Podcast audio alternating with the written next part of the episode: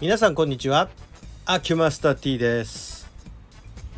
えー、iPhone に変えた話をちょっと前にしたんですが iPhone に変えたおかげで再び復活したのが、えー、DDJ200 っていうパイオニアの DJ コントローラーなんですけれどもこれあの iPhone だとえっ、ー、と Bluetooth 接続で、えー、とりあえず DJ ができるわけです。であのまあこれ残念なのはヘッドフォンモニターする時はちょっとあのイヤホンとかねつながないとダメだったりスピーカーにつないだりしないとできないんだけど差し当たりまあそういうの抜きにまあとりあえずえっ、ー、と BPM のあのシンクロさせてね、えー、シンクロって分かりますか？あの DJ の一番基本的な技って何かっていうとあの今かかってる曲から次の曲に、えー、ビートを合わせてまああのボタンで言えばあのビートシンクっていう機能なんですけど、えー、両方ともの曲の、えー、テンポを合わせる。まああの大体クラブでかかる曲で踊りやすい曲って、えー、BPM1 分間のビート数のこと BPM って言ってるんですけどえっ、ー、と beat per minute。あ beat per minutes か。で、えー、BPM っていうふうに我々呼んでるんですが、えー、大体 BPM が110から120えーと行進曲ぐらいの曲の、えー、テンポですね。このぐらいの曲が大体踊りやすいぐらいのテンポで。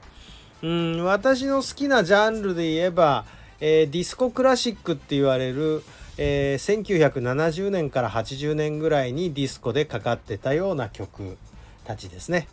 それから、えーと、ハウスミュージックの、えーと、どちらかというと、えー、まあドラッグクイーンたちが 踊ってたようなそういうハウスじゃなくてもう完全にあのー、なんディープハウスえー、あるいはガレージハウスガレージとかって言われたんですけど、えー、ガレージっていうのはあのー、まあ初期のハウスかかってたクラブ箱の名前なんですけどね。こういうジャンルの曲が非常に踊りやすいんだけどこのぐらいの曲ってうーんまあどちらかというとビートは一定してて昔ってねあの生バンドでやってたから1970年とか80年ぐらいの曲って結構揺れ物 DJ の世界では揺れ物って言うんですけど、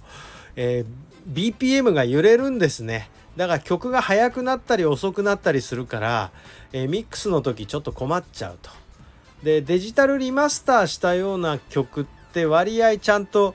ビート揃えてあるんですけれどもあのハウスだと最初からリズムマシーンいわゆるドラムマシーンで打ち込みでバックトラック作ってるからあの全然揺れないんですね。だからオート BPM かけてもあの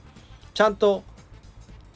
今かかってる曲から次の曲それでまた次の曲その次の曲ってね一定のビートで、えー、例えば BPM120 の曲をかけたのにオート BPM かけたら次の曲も BPM120 に勝手に揃えてくれるっていう素晴らしい機能がありましてこれで、えー、フェードインフェードアウトの式が一気に下がった感じはするんですけどあだけどね本当は私はねやりにくくてしょうがない面があってやっぱりヘッドホンモニターであのー、アナログでのミックスっていうのはあの曲のフレーズで、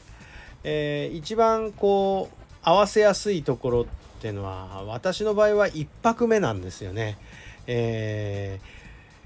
4つ打ちの1のところでポンってレコード出してたんですけど残念ながらそこの DJ コントローラーのそのデジタルのミックスかける時って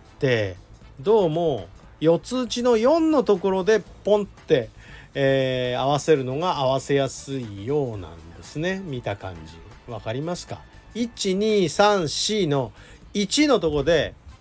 あのまあレコード版だったらレコード送ってでヘッドホンでモニターしながら、えー、フェードインフェードアウトかけていくんですけどこのどうもあのー、DJ コントローラーのデジタルのパターンだと1234のところで送ってかけてやるっていう方がどうも合わせやすいようでここの癖がどうも私はまだ慣れてなくてうまくミックスができなくて、えー、ビート合わないとね気持ち悪いんですよね。あのなかなかデジタルの世代についていけてない私でございます。ましてねあのなんかトリックとか全然やる気がしないです。トリックやっぱりレコード版でやりたいですね。まあだからあのセラートとかっていうシステムちょっと専門用語すいません。セラート社っていうオーストラリアのメーカーのやつっていうのはレコード版でやるんですよね。コントローラーじゃなくて。これはねやっぱり私使いやすい感じがしますね。えー、レコード版に MP3 の曲でこうちゃんとできできたりするんですけど DJ コントローラーの場合はうーんとそのセラートじゃないんですね、えー、アナログ感覚とちょっと違う。まあでもね大体困難っていうのは楽しいもんなんですよね。困難って乗り越えたくなるから。だからあちょっと今あの楽しさが戻ってきました。まあ本当は iPad の方がやりやすいのかもしれないですけどね。iPhone ちっちゃいですから。だからどこでも DJ という観点で見ればあ DJ コントローラーいいのかな。もしかしたらね。iPhone と DJ コントローラーでやるのね。まあすいません。